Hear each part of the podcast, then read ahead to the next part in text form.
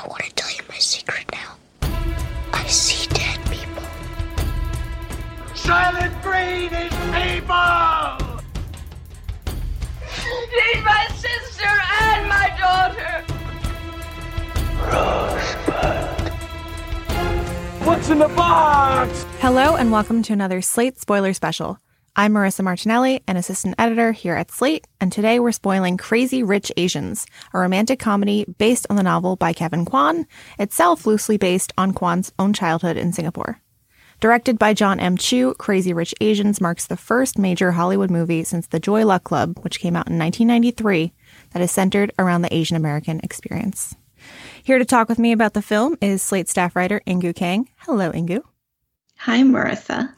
And making her spoiler special debut is Shasha Leonard, who writes Slate's IT column, Try Restarting. Welcome to the Slate Spoiler Special, Shasha. Hi, thank you for having me. We are here today to talk about Crazy Rich Asians. I have waited so long to say that. How much hype has there been for this movie? So much hype. so much hype, and it lived up to it, in my opinion. Just throwing it out there. What about you, Inkoo? Your review was a rave. You like this movie too. I love this movie. Yes. Um, but yes, the hype machine is really on steroids to mix metaphors. Well, there was a lot of pressure on the movie too that Mm. comes with the hype, in that, you know, much like we've seen with other movies starring minority casts, this had to be the movie as like a tester for Hollywood. Is it going to succeed or fail? And it's actually done really, really well. It had a great opening weekend at the box office. It's gotten hit reviews. Um, and we are going to talk about all of that. Has anyone read the book Crazy Rich Asians? So I I've read- actually, I have not. Okay, I have not either. Okay. I've read all three books. Wow. Okay, wait. How did you come to find those books? Because I read that it was an easy, sleazy beach read, and I generally avoid those reads. Yeah. So there's a blogger by the name of Lainey Gossip, who is actually Elaine Lui. Um, she's a celebrity blogger who is actually very smart about sort of deconstructing celebrity narratives. And she does this sort of weird ad hoc book club. And I think a lot of her recommendations are quite good. And because she's a Chinese Canadian uh, writer herself, she tends to um, provide a lot of recommendations that are books about women and people of color. So this t- this happened to be one of them. And I thought, you know, she's talked about this book 10 times. Why don't I just give it a try? And then there went all of my free time. It's always hard when you have a book that this is this popular to turn into a movie because you know you're going to anger the fans. Did you think it was they did a good job, Inkoo? I mean, we can go into detail a little bit more about the plot, but what did you think as a fan of the book? How did this compare? Uh, I would say that in some ways, the book, at least from an Asian American perspective, from my perspective, um, I thought the adaptation was really great because it really brought the book is very encyclopedic and the book is very uh, into the fine tuned details of Singaporean wealth on like a sociological basis. But I wouldn't necessarily say that the book is moving. And I think that the film uh, is moving.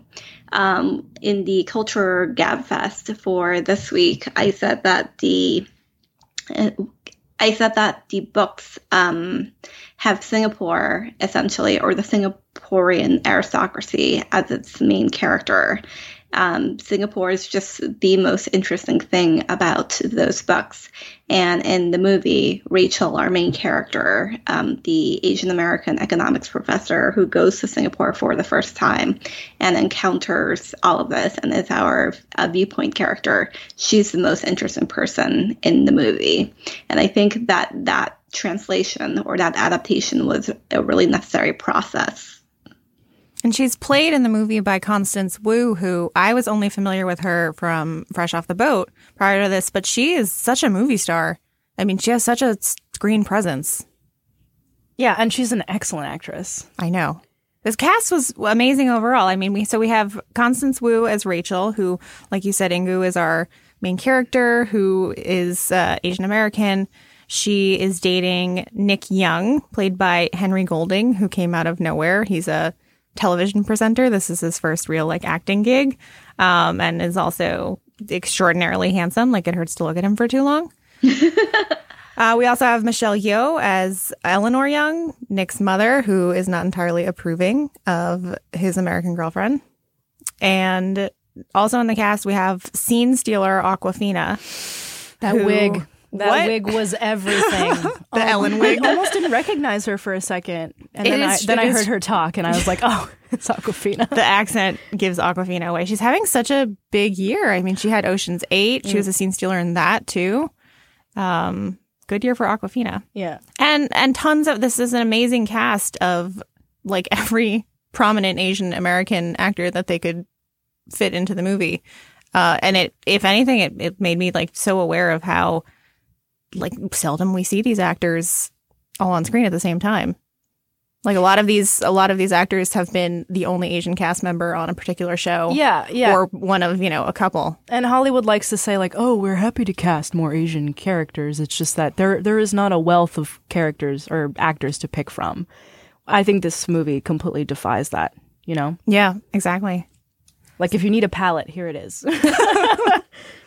Um, all right, so let's talk about the movie. Let's start with the opening scene, which was not what I was expecting. Inkoo, I think I, I skimmed the first couple pages of the book, so it seems like it actually starts at the same place, but it actually starts in London in the 1980s um, with Michelle Yeoh and a young Nick uh, making their trying to take up their reservation at this hotsy totsy hotel and being turned away by a racist clerk. Yeah, maybe you'll have more luck in Chinatown. What a line. Dude, the whole theater I was in, we were all just like, "Ooh!" Yeah, My theater was the same way. gasp. Um, Actually, something wasn't clear. I haven't read the book, so I don't know. Um, does she at that moment call her husband to buy the hotel, or is she already the owner of the hotel and the staff does not know that? I No, think she she, goes and buys herself. it. She just buys it. owner. Yes, which is more impressive if you think about it. No, it's Because then the the old decrepit owner comes downstairs and he's like, "Well, my reign as owner of this hotel has ended right now." and he's jolly about it too. Must have been a Well, he really good probably offer. Got a good deal. I mean, it was a negotiation made in a couple of minutes. Mm. That was a very satisfying scene for me, and it really set the tone for Michelle Yeoh in this movie as just like a boss. Yeah, the um, she's got like a steel touch, but with such grace and like class and elegance. Where she's like, "You missed a spot over there. Clean it up." You know. Whew. Yeah. I mean, she's known for action movies. She's known for Hong Kong action movies. She's known for James Bond. I loved her on Star Trek Discovery, uh, but she's very authoritative whenever she's on screen in the best possible way. Yeah, growing up, I think she and uh, Lucy Liu are the only female, like you know, in um, in Hollywood movies that I that I grew up watching as role models and stuff like that. So it's interesting to see like this whole cast full of awesome ladies and men, which I would like to talk about the masculinity of these Asian men, but later. The Uh, masculinity or their chest. the the their Why not both? their hyper masculinity i that i think might have been the one thing that i didn't appreciate i know what they were trying to do they were trying to show that asian men can be sexy and of course they can i just don't think that asian men need to be swole to be sexy Hmm. No, I think that's a good point.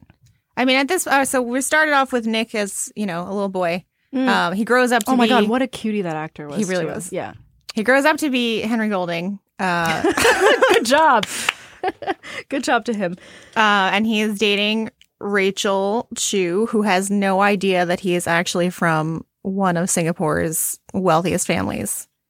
Uh, I mean, we plot knew, hole, right? Going in from the trailers, we knew. And the movie's called Crazy Rich Asians. Um, but I have to say that when he, you know, when he invites her to come with him to Singapore to go to the wedding, uh, you get that great scene where someone is walking by a gossip blogger, basically, and we get to actually see physically with graphics the news travel all the way around the world. Mm. Um, and what I really loved about those graphics is that they were WeChat. Oh, were they? Yeah, I think so. Right, Inkoo, did you pay? Did you pay attention? Like, I think I Shirley. Shirley pointed out to me. Hmm. Yeah, those. Uh, it was deliberate. I don't know if it maybe it was a copyright thing, but they looked very similar to Right. The apps. I did notice that for about half a second, Kevin Kwan, the author, is on screen Oh, in the WeChat or whatever um, the chatting Weibo's network there. spider Yeah. web is. And in the credits, he's credited as texting author. Appropriate. I love those kind of cameos. Yeah. They're so cheesy, but I didn't even notice. I don't think I actually know what Kevin Kwan actually looks like, but uh, that's so fun.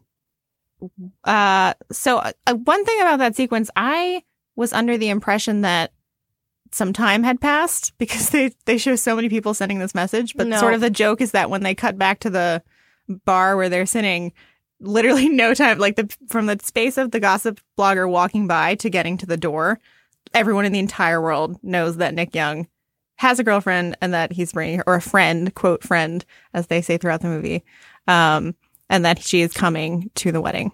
Yes, and we should note that um, Nick is going to be the best man at this wedding, and the uh, couple that is going to get married, Araminta and Colin, are so wealthy that essentially the entire island is abuzz with anticipation for this wedding. It's basically the royal wedding, Mhm. except complete with paparazzi. Um, and I think that's important to note because it's a $40 million wedding. And of course, later the aunties are telling, like, that's too much. You shouldn't spend more than 20 million on a wedding, which is sort of Everyone like knows the- that. Yeah. which is the level of wealth that we're dealing with right now. So yes, we know that this wedding is going to be enormous and very lavish. Rachel does not know. Rachel finds this out in the most hilarious possible way, which is that they board the plane to go to Singapore and they're taken into this sort of suite.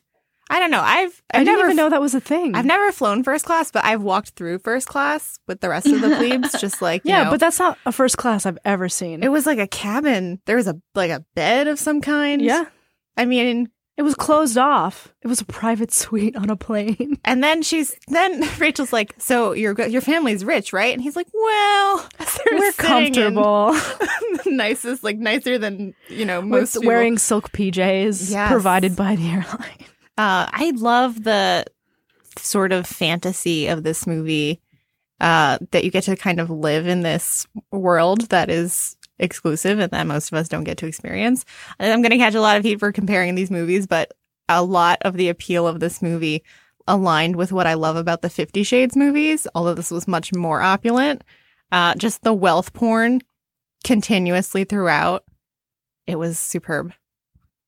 Yeah, it's almost like looking into a different world, but not a world so unlike your own that you can't believe all of it. I except for the barge. Except for the barge. that cannot be a thing. I don't know. I thought that that was uh, not unbelievable to me. I love how well we'll get to the barge, but there is no, sorry, I meant like it's all believable because it's not a world's. It's all there's no dragons. no, exactly. It's all close enough to our reality and like the things that we've seen on you know TV and media and paparazzi that I can believe that this kind of wealth exists, Mhm. and I still like I can't look away. Oh, I'm yeah. disgusted, but I can't look away. Were you? I was like, um, what's her name? Peik Lin. When she's Oh my invited to the party, and she's like, I couldn't possibly. I was like, go for it, girl. She's like, yeah, I'm going. um, so she so she lands in Singapore. They get to Singapore.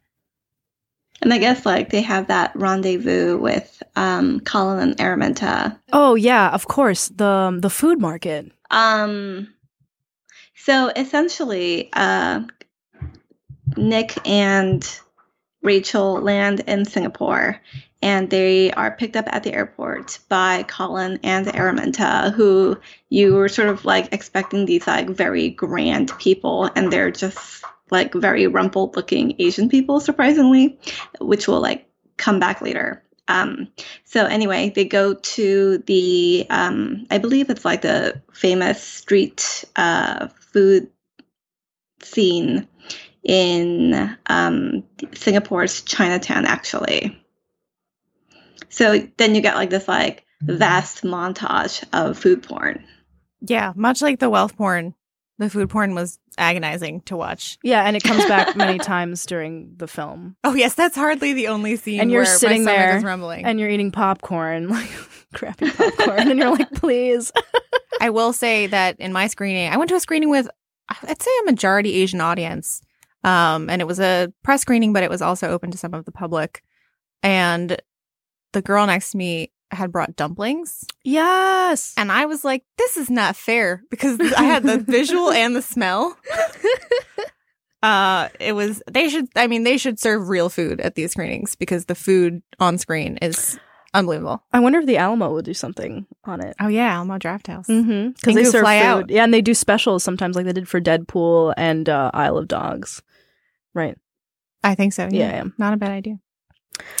Little Brooklyn aside. yes.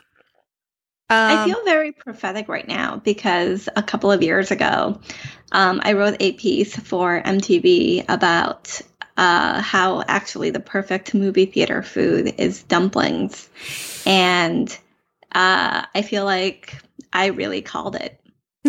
I would agree. As someone who had to sit there and smell them, I really wanted dumplings. Because they're small, they're portable. They are. Yeah. You don't And- have to use your hands. You can get a nice variety too. I mean, every Mhm. culture has sort of a version of the dumpling. Yep. Pierogies. Bring them all in. Um, now I'm really hungry and I forgot where we are. Yeah, I'm distracted. So they go to the um, street, the Chinatown um, Food market. street food market. Mm.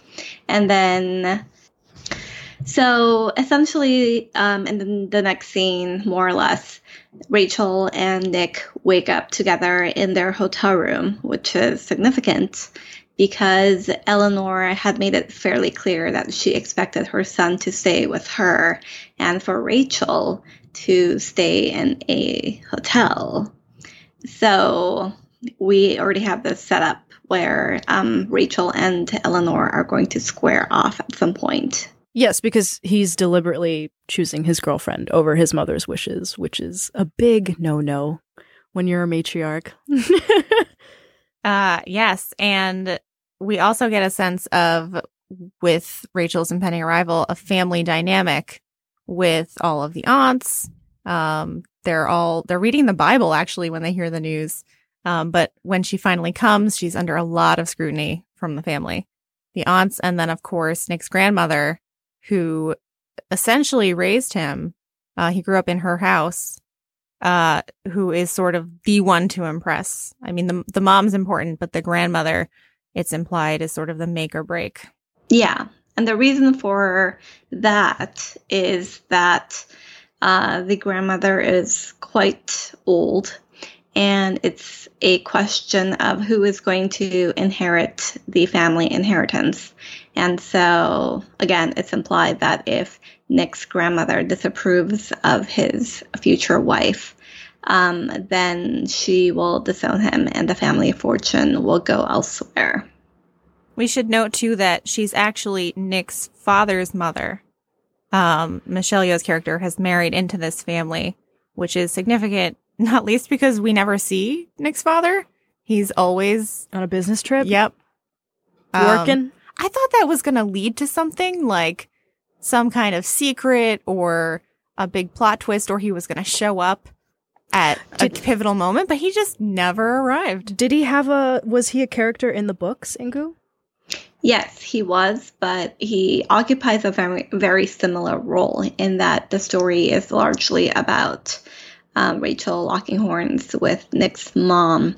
And I, I mean, this is sort of getting into the weeds of it, but a lot of the uh, third book is sort of about how the pressures of Singaporeans, of Singaporean society, especially in their milieu, is so um, it's so damaging essentially that a lot of the Singaporeans end up leaving in order to find a kind of inner peace.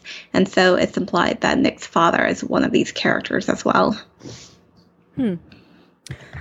Part of me wondered. I mean, I, there was a little um, uh, backlash for casting Henry Golding as the lead romantic interest Mm-hmm. Um, There because- sure was. because he's half white like me. Um, and so that was very interesting because I get it, but also, will we ever fit in anywhere? um, and I think honestly, it comes down to like how you present. And to me, Henry Golding presents as Asian, like whereas Keanu Reeves, for example, who's of mixed race, uh, definitely passes as white. So I think it's different.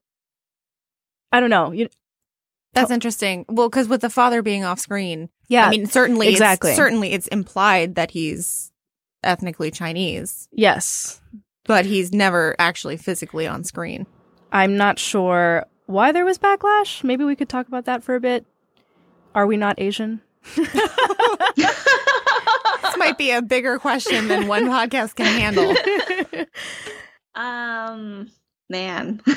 Sorry. Um that was just my feeling. I get it. Like yeah, I would love to see uh like a purely Asian man be able to lead a film and I think we will get there and I think we are get like getting there this year.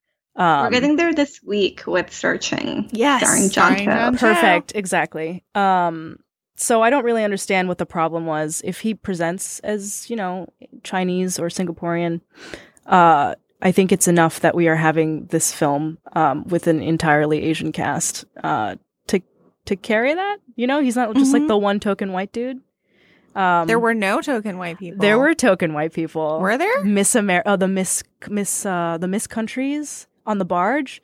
They were just like props. Oh, So good. I don't even know that I counted them as tokens. That's the token white person on this podcast. I don't know that I even counted them as tokens as much as like glorified extras. Right. But that's it's so pivotal because like that's usually the Asian role. Does that make sense? As sort of like a background Yeah, character. yeah, yeah. we're usually like the throwaway characters. Um and to see like white people being used that way was it gave me a chill. I'm glad that it thrilled you in such a way. Yeah, there was no, which is a really good thing that they did not shoehorn in a white character because when they were initially developing this novel as a movie, there was talk that they would cast a white American actress as Rachel, which would have completely the entire film. undermined the message of the movie. Uh, certainly its ending, uh, because the whole movie is about the dynamic between an Asian woman and an Asian American woman. And yeah. obviously that would not have happened. I don't know how that would have flown at all. Yeah. Um I- also that would have been a completely different argument. Does that make Right. sense? Because Yeah. Rachel sort of has, you know, she has this relationship with her mom who is an immigrant and Mhm. who's Chinese. Um, and she sort of finds the balance in the end. So uh, there are multiple other possible heirs to um, Nick's grandmother's fortune. So there's like a really cheesy uh, Hong Kong film financier who Mhm. is in love with this soap opera actress named Kitty Pong, who is hilarious and about as, um, you know, serious as her name suggests. Um, there is a They're like Uh, a power Ronnie couple. Chang? douchebag. Yes. Ronnie Chieng. Power couple. Yeah. Oh, Ronnie Chieng, uh, I think also happens to be like the only technically like Singaporean American person in the cast. Um, and then there is Astrid, who is Nick's cousin, and basically the person in the large uh, clan that he that it's sort of like the only person that like they're really able to trust that Nick and Rachel are really able to trust.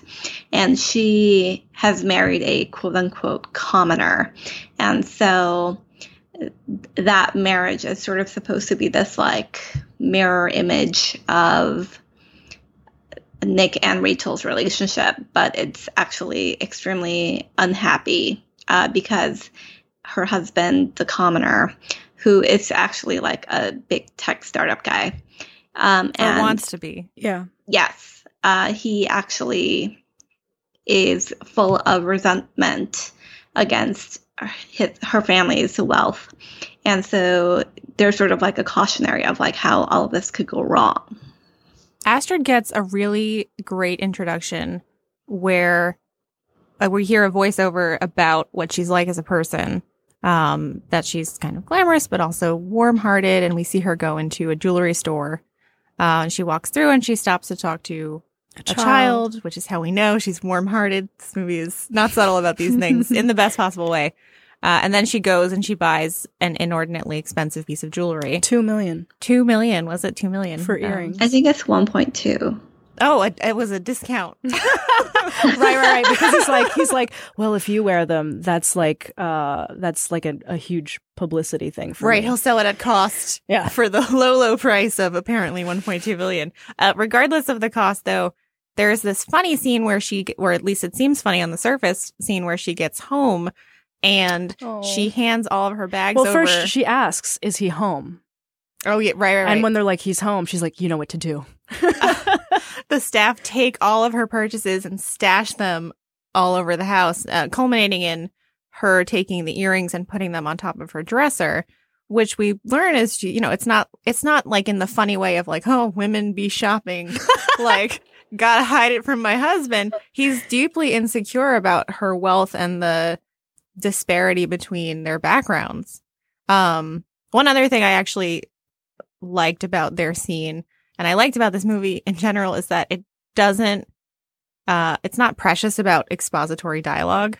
So like there's a scene where they're in bed and she's like, You're not a Navy captain anymore. And I was like, Great, established background. Yes. I mean, even earlier when the um, Rachel and Nick are in the bar and Nick's like, So you know it's my best friend's wedding coming up. I was like, out of the way. Love it. Again, subtleties. Very not- direct dialogue. yeah, subtleties were not part of this film. Which I mean, So that's not what I'm looking for No, in a rom com. Not so. at all. And paired with the opulence, like it was just, you know, a big smack in the face. and a good way. mallet of a movie. Yes. Hey, it's Kaley Cuoco for Priceline. Ready to go to your happy place for a happy price? Well, why didn't you say so? Just download the Priceline app right now and save up to 60% on hotels. So, whether it's Cousin Kevin's Kazoo concert in Kansas City, go Kevin, or Becky's Bachelorette Bash in Bermuda, you never have to miss a trip ever again. So, download the Priceline app today. Your savings are waiting. Go to your happy place for a happy price. Go to your happy price, Priceline.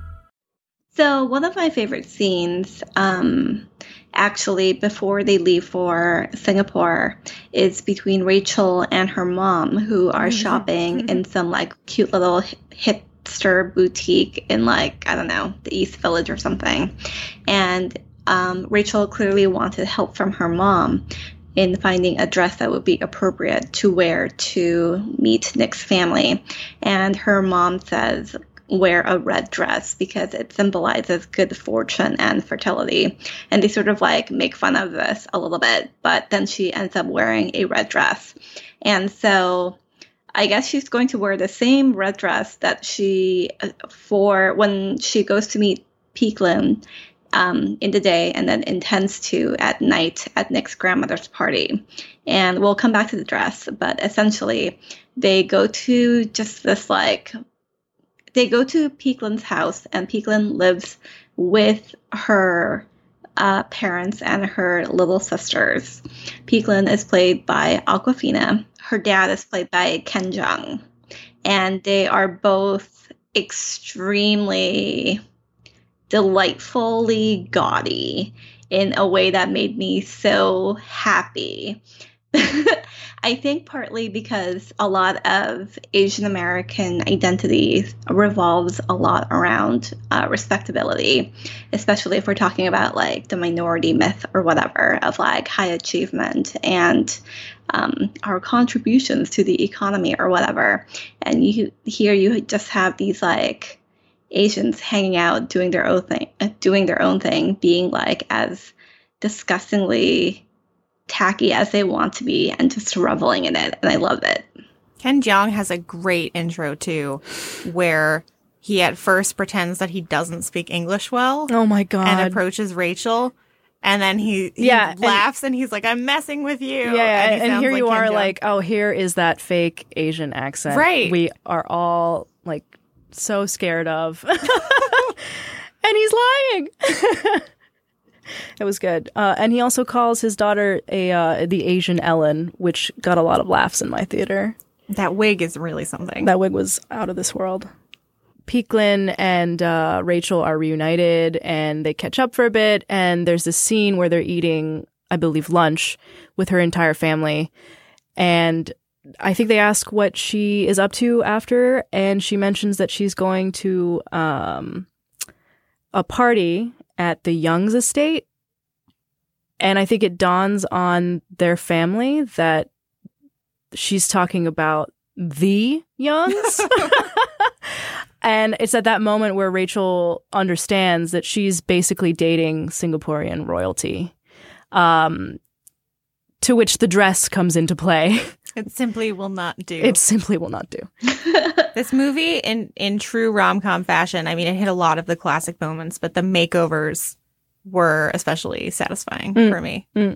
um and the dress that Peik Lin puts her in is gorgeous in fact i like this makeover a lot more than the second one which we'll get to later um but so Peik Lin makes her over and then Peik Lin offers to drive rachel to the party because who would not want to So they're in Peik Lin's like bubblegum pink Audi, which was like already like a really great start to the scene. Mhm. And then they head into uh, the woods, essentially like the tropical forest that like Singapore was before it got developed. And the GPS starts telling them, turn around, turn around, turn around. There's nothing Um, here. yes. Which, like, I guess, like, the implication is that it's sort of like Dick Cheney's compound, and that, like, they're so powerful, they can, like, tell Google or whatever GPS company to, like, basically, like, drive people away from the young compound. yeah, so um, they think they're lost, and then suddenly two guards, uh, well, one guard appears in the window, and there's kind of like a jump scare for babies like me. Um, right there with you uh, and it's kind of comical. And then the second guard pops up, and then like they let them through the gate, and Uh, I do think it's worth noting that the scene where the Sikh guards, um, who are in these very white uniforms and red turbans, um, they're sort of these like quasi scary guards who come over and scare the scare Rachel and Peik Lin in the car. And it is actually, it was for me at least, like a slightly uncomfortable moment because the diversity of Singapore um, isn't quite here. Singapore is quite ethnically and religiously uh, diverse. Um, I think there are actually four official languages in Singapore. It's like Mandarin, English, Tamil, and Malay. And so we don't really get like a big display of the diversity of Singapore, which, like, in my mind, is sort of like okay because it's not really a movie about the like It's called Crazy Rich Singaporean life Asians. as is. Yeah. yeah, we're looking at the one percent of Singapore. No, Right. we're looking at like the 0.11, 0.01%. but I do think that like these are sort of the only dark skinned um, Singaporeans that we see in the film. And it was like a little disappointing to me that they are uh, essentially wordless and sort of like played for laughs. And that sort of made me uncomfortable. I think if they if there had been greater di- representation of darker skinned um, or non Chinese Singaporeans in the rest of the movie, like that would have been okay. But uh, I felt like we could have done better in that scene. I don't know who he is, but we could have. Um, no, I I I feel the same way. Um, because I think this movie, so much hope was placed on this movie in terms of Asian representation, and uh, it was Eastern Asian representation. Um, I I think we definitely could have we. it's true, we do use we. I think we could have fit in more uh, diversity. It's true. Um, at the same time, I don't know if like this movie There- aimed to do so many things. I don't know if that would have been one too many. yeah. Does that I make sense? know that like there's an I think an Indian Singaporean character in the book who was like Hmm. erased from Colin's bachelorette party bachelor party.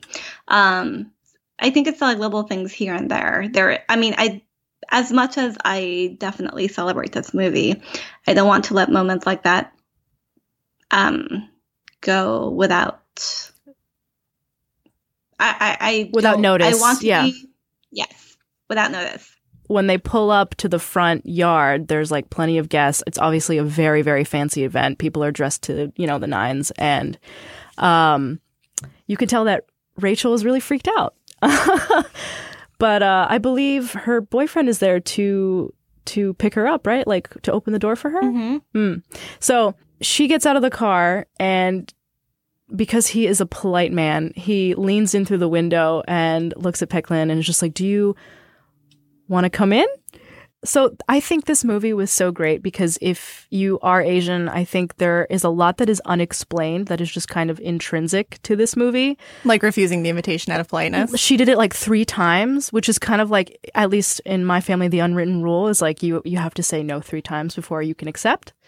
Um, and it's really funny because it's kind of fake, but also you kind of really want to say yes, but you still have to say no. And I don't know, there's something really amazing about seeing it done in such a funny way Mm-hmm. because it's very much not just comedy. Right. There's also yeah, I yeah. think that was like a good example of um in Asian custom that like is observed and so you get that cultural authenticity Mhm. of um Awkwafina's character sort of declining that invitation because it's essentially this giant gift to her and maybe even to her family to have like you know um someone in her like extremely tacky lovably tacky nouveau riche family invited to like essentially the richest wasps um, of Singapore. So you have like the cultural authenticity of it, but on the other hand, you also have someone who is really subversive and full of pep, for lack of a better word, being able to turn that um, like say no three times first Mm. into like this really hilarious um, moment. And so it's both very like respectful of tradition, but also like subverting tradition at the same time. And I think like that is essentially like the magic uh, formula for this movie. Mhm. And that's just like this like tiny encapsulation of it. Yeah, you put it really excellently. It's that it's the the perfect marriage of like comedy at the same time respecting like actual Asian customs. okay, so We should, should we mention that Peik Lin has emergency outfits in the trunk of her car oh my gosh, with hilarious Cocktail. labels on them. Uh, Cocktail is the one that she winds up going with, but there's one for clubbing. Yep, And one for Walk of Shame. yes, Which doesn't make sense because it's, in the- it's in the trunk of her car, but maybe she just has like a drive of shame outfit, which, like, if I were her, God bless. She's in like pajamas for most of the movie. I would be too if I were that rich. yeah, and that's what I really loved is like she's in designer pajamas. You know, they the Mhm. money is there, the style is not quite, but her her styling of Rachel is always on point, which I thought was interesting. I mean, I think it's. I think she dresses like that deliberately. I don't think it's lack of style. I think that's Yeah, just that's her, her signature style. look, Just the uh the much like the Asian Ellen haircut. It's just how she is. so good. Um Rachel is a mess. R- Rachel's just A uncultured. nervous wreck. Rachel is the heroine She- in a romantic comedy. And She as spills such, wine. She, tries to wine. drink. She tries to drink the washing water. That's such a classic, like, I don't know how to be a rich person thing to do. Absolutely. Although I will say, I will say that I recently was served a bowl of mussels and like a little plate of water, and I was like, "What do I do with a plate of water? I don't know." It was for my hands, guys. I did not try to drink it though, because I am not the heroine in a romantic comedy. but I was instilled with panic, and so when I saw that scene, I was like, "Same girl. I don't know what to do." I think that is one of the reasons Rachel is so endearing, and it shows why Nick may be attracted to her because she's very different than what he grew up with. And I mean, we've all been there. Like, yeah, we were cringing in the movie theater when she tries to drink the bowl of washing water. And yeah, we definitely cringed when she spilled the wine all over his crisp shirt. Uh, but like, we've all been there. We've all done something a little faux pas y. She's also incredibly smart. Yeah. I mean, our first introduction to her is she's teaching game theory in front of a lecture hall full of students Mm-hmm. and she trounces the student who is in front of her using psychology and strategy. So she's not just, you know, a nobody plucked off the street as much as Nick's family treats her that way. She's very smart. That- she's very accomplished. That just made me realize, like, I think this movie is about choice, um, because you can be born into money, and you can be a jerk like um, Astrid's husband who cheats on her, but ultimately, like, you get to choose if you're what you know, like. mm-hmm. Just because you weren't born into it doesn't mean you can't be smart or or cultured or you get to choose. Even like the uh, Pe- Peik Lin's family, like they get to choose how they present as rich. Like they get to choose to not to be classy. Yeah. Um, and Nick gets to choose between Rachel and his family. And Rachel also gets to choose not to let that happen. I, so among the things that we get from this party, we are also introduced to uh, poor cousin Oliver, played by Nico Santos from Superstore, who I adore, even though he has a terrible British accent in this. It's really Um, bad. it's pretty bad. Wait, why did you say poor Oliver? because he's literally the poorer. Poor Wait, is he? well, he's not poor Ah! by most people's standards, but it is suggested that he's a. He has actually work for his money, unlike everyone else. Gotcha. And he does favors for the aunties. That we did notice, yes. When she's like, get rid of her to Kitty Pong.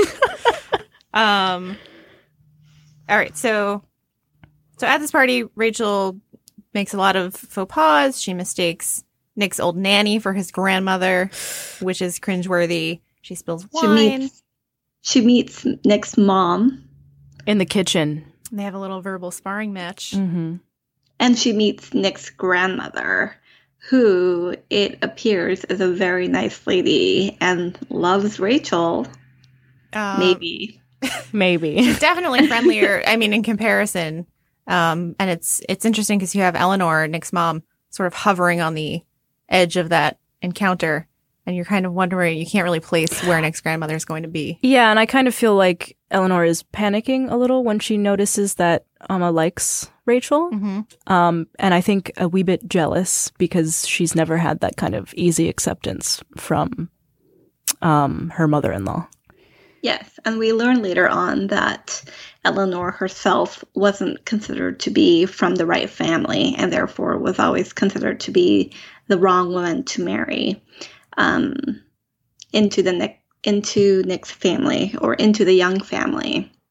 And that's one of the reasons why she thought she had to sort of sacrifice Nick to his grandmother so that like Nick would live with his uh, grandmother in order to have a greater chance at inheriting the family wealth. Which, like, if you think about it, is like quite devious, but in her mind, she did it for her son's sake. Yeah, which I think she says, right? Yeah. You have no idea what I've given up Mm-hmm. or something like that. She's very And then dynasty talk. right? Yes, Yes. there was lots of dynasty talk. Uh, so Rachel does have some supporters among the upper class. One of them is Araminta, who another classic rom com moment asks Rachel to join her bachelorette party, even though they've just met. This is a thing. This is like very like my best friend's wedding. Asking someone you barely know to be involved in wedding festivities. I mean, her bachelorette party is huge, so it's not quite that intimate, but it's like a nice moment of her supporting Rachel. So Araminta's mother owns a chain of resorts. So basically, they just um, go crazy at one of the resorts, which happens to, which looks like it is like on a private island or something. The water is bluer than blue, and there's a masseuse for every single girl um, at the party. There's maybe about 10 of them. And so when they arrive, Araminta says something along the lines of like, "This is about sisterhood, and we're really going to dive deep into like our relationships and our bonds with each other." And then, of course, there's a shopping spree. Um, and we should mention that among the bachelorette party is Amanda, who is, you can just tell she's got like a villainous aura. But she is. I didn't of- think so. You didn't think so? No, You didn't see I was like, coming? oh, a friend. They have they have common I ground. was also, yeah, I was like, oh, good, like a sane person because it's revealed commoner. that uh, Amanda is a lawyer for young for the young families companies or something, and so you think that there is this kind of um, analogy to Rachel in this world, someone who is really accomplished on her own Mhm. and is really professional and very skeptical toward this kind of like uh, hyper consumerism. There, Rachel and Amanda are the only two who like mostly set out the shopping spree, for instance. Amanda, though, by her own admission, got the job because of nepotism. Which I yeah. mean, maybe she's being self-deprecating, but Yeah, but that's that's what leads you to trust her. Is because I she's trust she's hyper aware of this con- like hyper consumerism, um, and that this lifestyle is probably ridiculous to someone like Rachel, uh, because they both come from the same roots. You know, immediately she Mm. kind of like aligned herself with Rachel. that's why I didn't trust her. Ugh. Rom com rules, baby. The ex girlfriend is always trouble. This ain't no legally blonde, okay? Honestly, I thought there might have been like a little queer moment there. I- Like my heart skipped a beat, uh, where she puts the necklace around Rachel's neck. oh, there, yeah, there was a little bit of Like, a oh. homoerotic tension. Oh, yeah, I was. but there I, for I definitely took that as a sinister moment. I was right, by the way. you were. That's you the were. point. Is um You can never trust anyone who puts a gold necklace around the heroine. Like it's just always a sign. and then says perfect. So in the next scene, Amanda eats Rachel. Just kidding. Sorry. Wait, like Marissa and I just looked at each other like, so what did we see? So Amazing. All of the women are having um, massages, massages in the same uh, outdoor area, and Amanda sort of casually lets it drop that um, the young family and her family had always wanted her and Nick to get married because, of course, she's from the right um, Stock. family. yes, from the right stock. And uh, basically implies to Rachel that if she marries Nick, uh, her life will be nonstop suffering. Yeah, trying to prove that she's worthy. And so um, Rachel, understandably, gets upset, leaves the massage area, goes to her room, and discovers a gutted fish on her bed. And the words, um, I don't know, something along the lines of like, get out, you gold digger, Hmm. Is written in blood on the window panes from the gutted fish.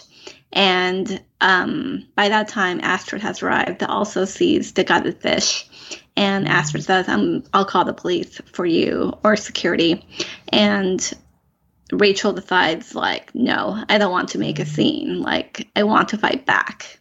I'm so I guess um later that night when it gets dark and all of the bachelorette girls are just kind of like dancing around um rachel and astrid get to dig a hole to put the fish in Yeah, and, and, I, then I think it was a really important scene because Rachel chooses to not make a scene Mhm. Right. about the fish. Can I Um, ask a silly question? Why Yes. did they bury the fish instead of throwing it in the ocean? because digging holes builds, creates bonds and camaraderie. that's Fair enough. learned from the sopranos That's what we learned from the war. Listen, this this was no horse head in the bed. They could have just thrown the fish into the ocean. anyway, just pointing that out. It would have washed up back on the beach, probably. It's fish. It's a bachelorette party. We cannot have dead fish on the beach. Um, all right, all right. So it does create this opportunity for the two of them to bond and for Astrid to confess Mm. that her husband is cheating on her, which she found out in the most horrible way by reading a text message. The bed is lonely without you, or something like that. Uh, cringe, cringe. Uh, all right. So that's what's going on with the women. Shasha, Mm. how are the men spending their bachelorette party? So Bernard uh, tells Nick that he has a crazy bachelor party planned for him. uh, for Colin, and it gets it gets weird. Don't they get no hel- they get in a helicopter They do. and they get They into get a, into a fleet of helicopters. right. They get into a fleet of helicopters. Um, Bernard wants Colin to know that he did it all for Colin. And as he's saying this, you see that they're flying into international waters, so you know something is about to go down. You don't just see this. It it's like in giant lettering on the screen, much like all of the locations in this movie. Yeah. And most of them are like Singapore or like New York, and this one is international waters. exactly. Um, Can I just say, I also, you know from the very beginning that Bernard, like, there's something a little off about him because he wears yellow sunglasses the entire time. and there's just, like, no way not to look like a douche when you're wearing yellow sunglasses. um, Noted. Yeah, he wears a I'm lot gonna of. take my yellow other- sunglasses off sheepishly right now. uh, yeah, something about his fashion choices makes you understand that he's um the black sheep. Um, and yeah, a little bit crazy. Very frequently shirtless, and not like the good kind of shirtless, but like the bad kind of shirtless. That was so cryptic that I'm afraid to ask. You mean because well, he's not just shirtless; he's got like an open. Yeah, like a blazer. Yeah. like a smoking jacket, velvet smoking jacket. Well, he and Peik Lin could could kick it. They could definitely kick it. go. they could have their own fashion line, um, which I would definitely wear. Um. Anyway, so they're they're in this fleet of helicopters flying into international waters. Um, and they look over at the horizon, and there is a gigantic barge, like the kind of barge that's used to transport, uh, like what are they called, containers, um, when people are moving overseas. Um, and they land on this barge, and it is essentially a gigantic man playground, uh, complete with bazookas. Um, Miss America, Miss Colombia is there. Uh, what else is there? I was not of reading the misses. sash. I was reading the sashes. I was like, show me these women.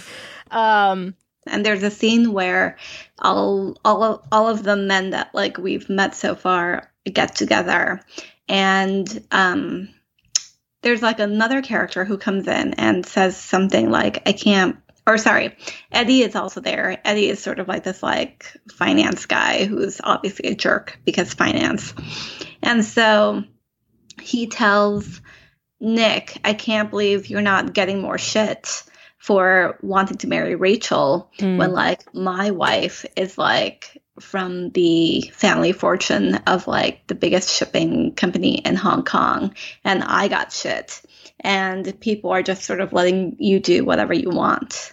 And so they're both and so like all of the men are kind of like what is Rachel actually bringing to the table. Right. So we Right. get like a better sense of like how the opposition to the marriage um, from the Singaporean side between Nick and Rachel is not just about uh, Nick's moms and her like weird eccentricities or idiosyncrasies. It's actually like this whole society that just like doesn't really doesn't really understand why you would marry someone if they weren't bringing like a gajillion dollars to the table. And later, we find out this is not actually a superficial concern, even though it's largely coming from superficial characters, because Nick and Colin realize that this is not their scene and they have their own little getaway, sort of a bachelor party within a bachelor party. they land the helicopter on a rock. You know, they're very talented. this is another reason I keep going back to Fifty Shades. This sort of like these bizarre parallels of like the hero who can fly a helicopter in hilarious circumstances. But but they sit, the two of them, and and shirtless and have Drinking this- a beer. The good shirtless. the, good good, kind of shirtless. Um, and and Colin gets real with Nick and says, you know, that he's bringing someone into the family who may not be able to deal with the kind of unreasonable pressures that coming with being one of the youngs. Uh, and we see Nick sort of for the first time seriously grappling with what it would mean. Yeah, and they also talk about what Rachel wants. Rachel loves her job at NYU. Um, she loves teaching, and the expectation is that Nick will take over for his take over his family's company, and she would be expected if they get married to move to Singapore. And what would that look like for Rachel? What would she do? And Inkoo, what is Nick's uh, reaction to this little conversation? Isn't he mostly just like, Oh. Yeah, he's like he's like, oh, I didn't think of that. I meant when he proposes. oh shit I didn't mean like his. Sorry, that's on me. I was Oh not no, we both had the same reaction. I was like, herder, I don't know. abs. Abs, pecs. Look at my smile. Uh, now that we're done objectifying poor Henry Golding, we should note here though that like um we know that Nick is serious about Rachel because he shows his buddy the diamond ring that he plans to propose with. And it's a very beautiful but very generic uh ring that's studded with diamonds. And you're sort of like oh like pretty but also like oh that's it. And like that will play into this later. Josh, Josh's eyes just widened. Um, it was a nice ring. I thought so too. I, I mean, Yeah, yes, for nice ring. them, but for us, it was a nice ring. For them, it was probably like brass. You know, like I thought it it was aligned with Rachel's. It was more her style than something that yeah, gaudy and one of the rest of the family uh, would wear. So, um, after they get back from their debauchery, um, Nick and Rachel return to his grandmother's house where they make a where a lot of the family members get together. Um, maybe there's around 10 people at the table and they talk about keeping traditions alive.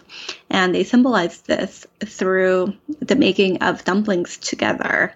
And we learn a little bit more about Nick and Astrid's childhoods and how they were cared for by their mothers who had to uphold these um, really grandiloquent uh, households and yet at the same time provide like an extremely sheltered domestic life. And so Nick, for example, would get homemade dumplings made by his mother um, after school.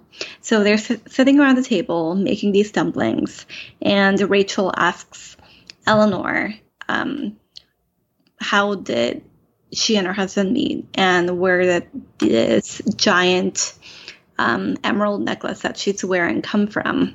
And so we learned that um, Eleanor and her husband met while they were in Cambridge. Eleanor was studying to be a lawyer, and after she got married, she drops out and devotes her whole life to caring for her family. And here we really see sort of the softer side, not the softer side even, but sort of the noble side of Eleanor.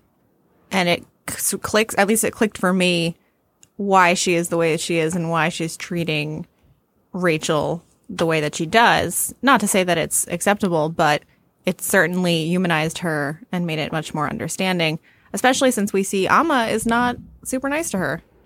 Yeah, this this scene, you really see Rachel trying to ingratiate herself with Eleanor. Um, she is trying to pay her a compliment, and instead, Eleanor's like, "You have no idea what this ring cost So- me." Uh, well, because her husband made the ring um, expressly for her, because Amma would not give her would not give her son the family ring because Oh, she did not approve of the marriage.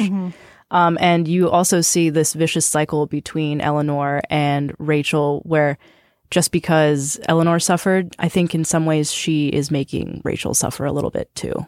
which honestly um i don't know about anyone else's background but that I is know exactly what you're about to say. every single korean soap opera storyline ever It is so true. It is. It's like it's it's the basis of like the matriarchal like state of families. Is like if you do not have your mother-in-law's approval, you will never make it. there was one thing about the um, dumpling scene I also wanted to mention. Oh, so one of the um, biggest themes of the movie is about how Rachel wants to pursue happiness and her Oh. passions. And Eleanor is very skeptical of this and essentially says something along the lines of like, those are really fleeting. What we are trying to do here is build something that lasts. And so there's a scene where um, there's a famous scene, I guess now by this point, where uh, Rachel heads toward the bathroom and is ascending a staircase, and Eleanor walks after her and stops her at the staircase landing and then more or less puts Rachel down in like a very like unsubtle way where Rachel has to like go back down the stairs a little bit so that she is looking up at Eleanor. And Eleanor says you will never be enough. Um at which point at which point we know that this rom-com stakes are not really about Rachel and Nick getting together because Nick is head over heels in love with Rachel. The stakes of this romantic comedy is Rachel proving herself worthy to Eleanor. So Eleanor tells her that she'll never be enough, and Rachel, because she's our hero, um, bounces back and is like, "I'm not gonna go down like that." And um, what's his name? Oliver. Oliver and Peik Lin make her hot. such a good makeover montage, but such an unsatisfying result. At least I felt that way. I think Inkoo, you felt the same way, right? I really hate that blue dress that you're seeing in all of the advertisements. I quite liked it. It's very Cinderella. I thought it was very in line with exactly what she was trying to do, which was to look like she fit into that world. Hmm. Because the dress from before was casual enough. I mean, it was an expensive The red dress. dress. Uh, yeah, like the stripy one. It was expensive, but also like casual enough for like you could see someone walk down the street in that and you'd be like, that's a nice dress. This was like an opulent dress you could only ever wear to a wedding uh, of Singaporean royalty. And what a wedding it was. And what a wedding it was. Uh, oh my God. I was with a friend who said, and we can get to this later, but I was with a friend who said, You know, you're rich when your wedding dress gets wet on purpose. Yes, so much. yeah. that wedding was really incredible. That was an amazing set piece. It was like the the mix of like jungle, like with the the birds of paradise everywhere, and how the guests all, were all holding um, pieces of like branches with LED lights in them to make them kind of look like bugs or lightning bugs. Uh, it was super magical, and then the water just like flows up. The bride literally walking on water. Literally, she's not even wearing shoes. I know. because she's so she's a ballerina in real life, I believe. oh, really? I and you really that. see that come out in in the way that she walks down that aisle with her foot first um no shoe wearing like some like gorgeous like silky stocking She- I think Covered she in has, like, glitter? glitter all over her. yes legs. definitely glitter lots of glitter um but the most important part is like who cares about what's happening in the marriage it's that rachel and nick cannot keep their eyes off of each other Well, Rachel has asserted herself not just by looking hot, but she also makes a very important seating decision. next to the princess Yes, she's not welcome to sit with Nick's family. And so she brushes that off and she goes and sits next to the princess. And she's read an article that she wrote. I wasn't super clear on about what's micro um microfinance microloans Right. And they start talking mm-hmm. and it sort of catches everyone's notice, including Nick's family. Well, because this princess has reserved an entire row for herself mm-hmm. because she does not want to talk to anybody. So at first, when you see Rachel walk up to her, you're like, "Don't do it, don't do it." but then it turns out really Gonna be well. the water all over again. Don't drink the water. And don't drink the water, don't spill the wine, and you they're actually sitting in front of uh, Nick's family at that point, and you just see the look on Eleanor's face, like the outrage. And then on Nick's face when he realizes Pride. that So she much can, pride. she can hold her own.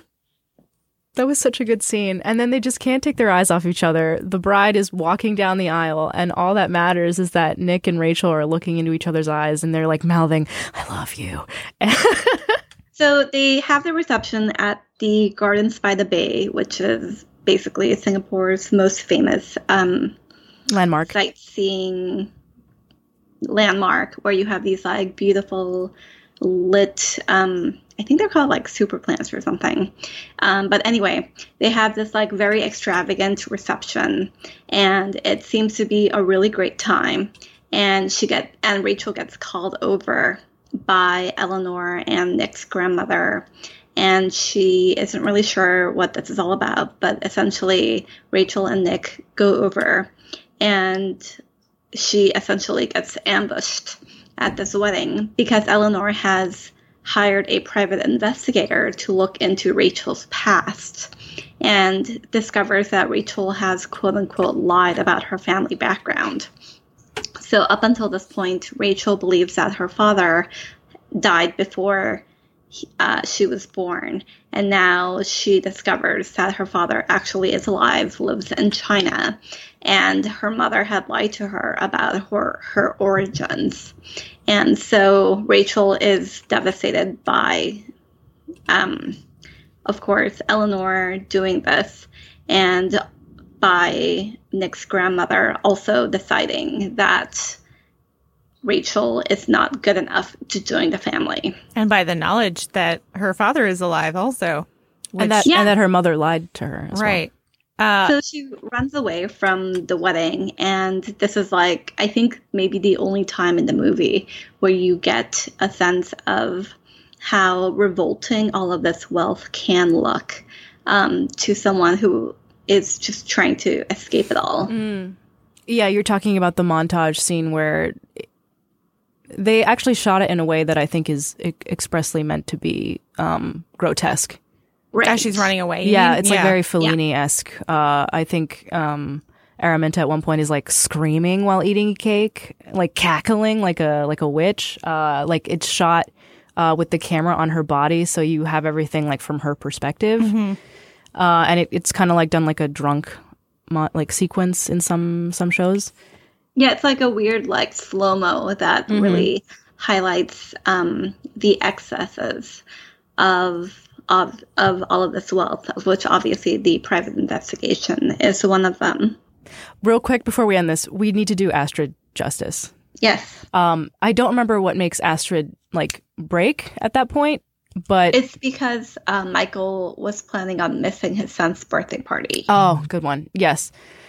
And at one point Astrid brings up their son's birthday party, which Michael Michael says he's just not going to be able to make it because he has a business trip or whatever or he's going to go see his girlfriend, something like that. And Astrid puts her foot down uh, and tells him that she's not leaving. He's going to leave. Right? It's her apartment. it's her wealth, and she's going to do whatever she damn pleases with it. Um, and that she doesn't want to have to hide anymore the fact that like she comes from money, uh, and that because she doesn't want to threaten his manhood anymore. Um, and she delivers a very, very cutting monologue about how she can't make him a man because she can't. Yeah, it's just so bad. She can't make him the man that he's not. And then, crucially, she retrieves the earrings that have been sitting all 1.2 million a steal on top of her bureau. And it's such a powerful moment.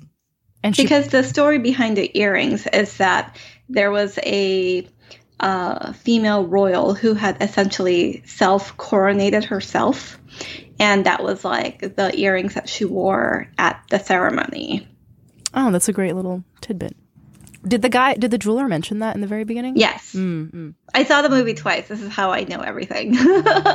Otherwise, I don't think I would have caught it either. I need to see it again. But yeah, that's essentially it for Astrid, right? Yep. So basically, Rachel runs off to Peik Lin's house, and Peik Lin is trying to comfort her and just sort of leaves her alone, which is what Rachel wants. Her family And pitches then- in too, which is very sweet. Yes. I can't believe we And- haven't mentioned the creepy brother, but Now is as good a time as any. Peik Lin's brother is super creepy. what's his name? He's just creepy I brother. don't I don't know. Um I was hyper focused on his creepiness. Uh what a great family. But it was also I think this was an important moment for them as a family because they are so tacky and over the top and obsessed with matching the wealth of the old money and yet when Rachel is in need they are all there for her, creepy brother included uh, which is which is nice, and it's a it's a really sweet moment where the whole family has her back. Yes. And so Peik Lin comes in at some point while Rachel has been in, in bed for three days or something um, and says, There's someone here to see you. And Rachel says, I don't want to see Nick. And then, surprise, it's actually her mother. And so they have this really gorgeous heart to heart about Rachel's past and why her mother lied. And so what we learn is that um, essentially Rachel's father was physically abusive.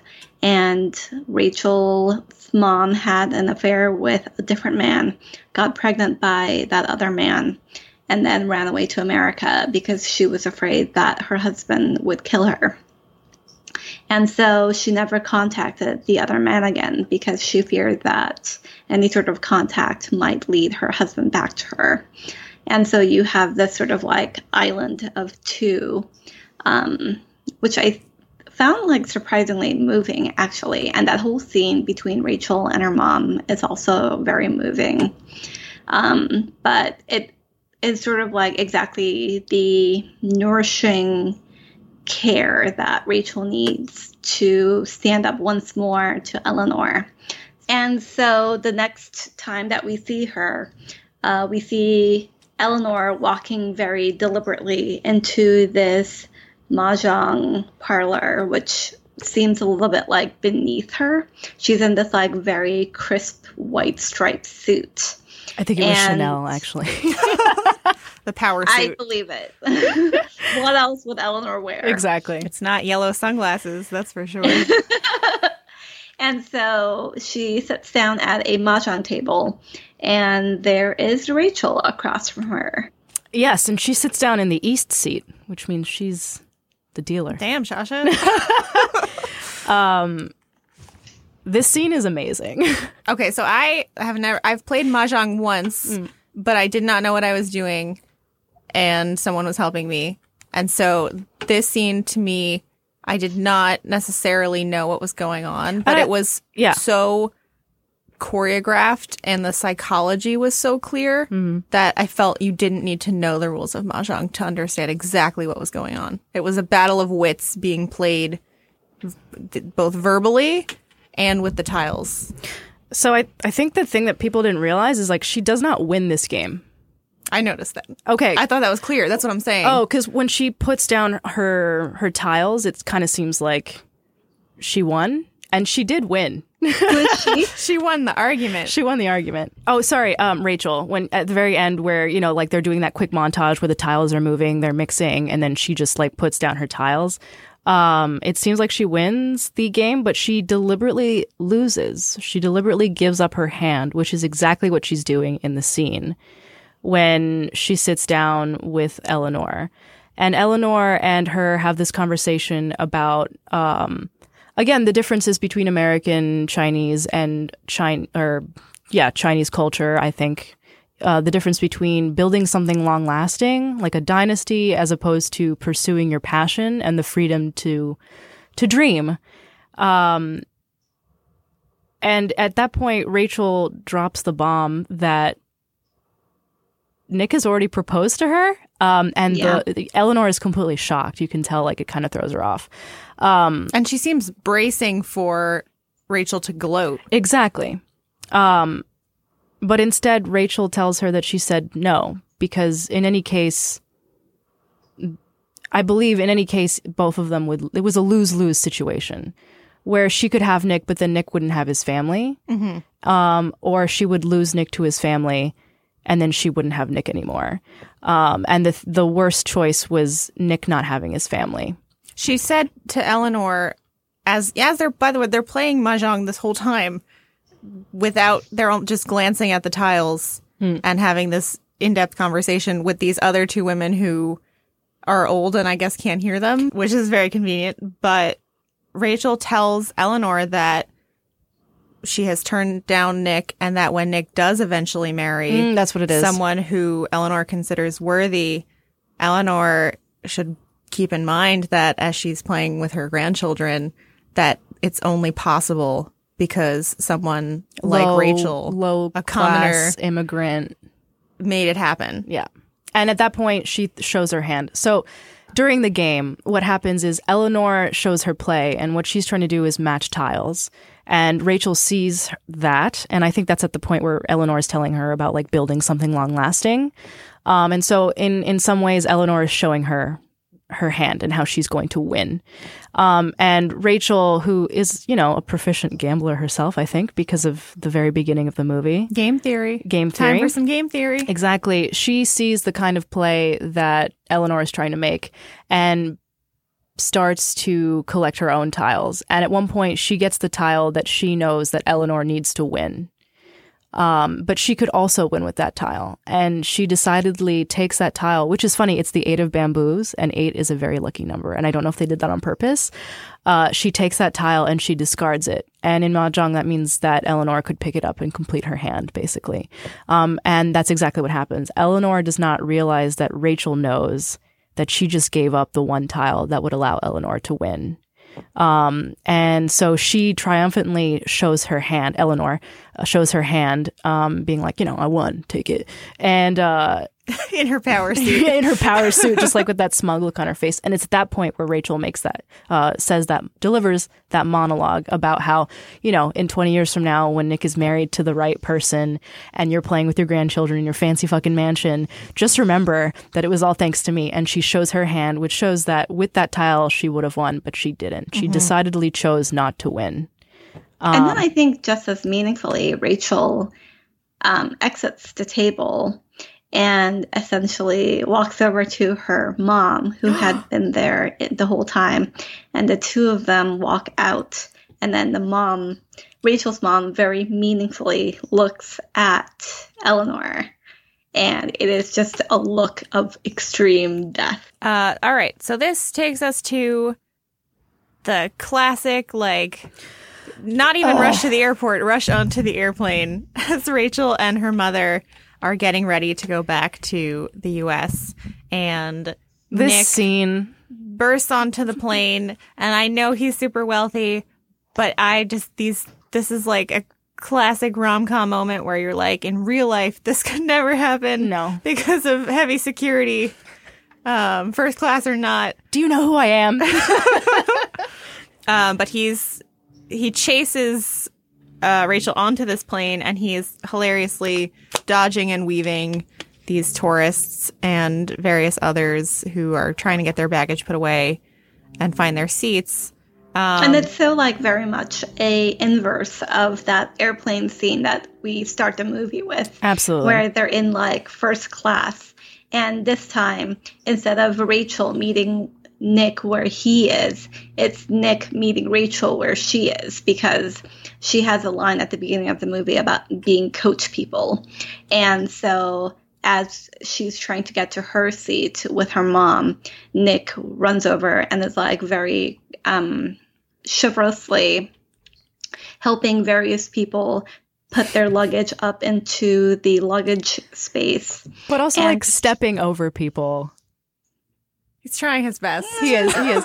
this this scene made me cringe. It's like, okay, Nick is not important. The real story here is about the women. But anyway, the re- yeah the relation that's the question like is this movie about the relationship between rachel and eleanor or is it about rachel and nick i think it can be both um i love this proposal uh, if only because yes it's very funny that he's you know helping people with their luggage as he's clearly building to propose and everyone is oblivious but i also really love that when he finally does propose, and we'll talk about the actual mechanism of the proposal, the other passengers are like, "Yes, girl, especially the woman right behind. so good." She's and like, Rachel's mom is there. Yeah. Um, but when he does propose, he opens the box, and what does the ring look like? It's the emerald ring from his mom.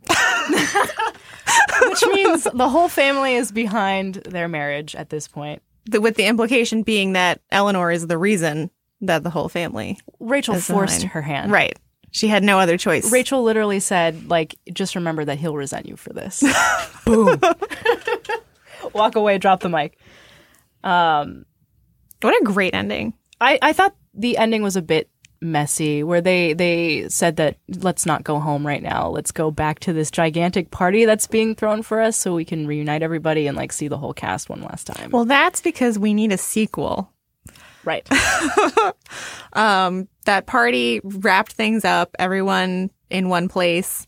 It also led us to the most important mid credit scene of all time. Inkoo, what happens during the credits? I should say, by the way, I had a train to catch, so I left my screening as soon as the credits started to roll. And as I left the theater, I heard every woman in the room scream. And I was like, what is what's going on? Oh no. Uh, why was everyone screaming, at you?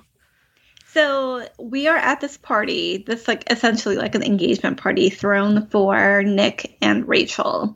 Um, everybody is there. It's on top of the Marina Bay Sands, which, if you know what that is, it's like basically the most famous building in all of Singapore. And they're like on the roof of it.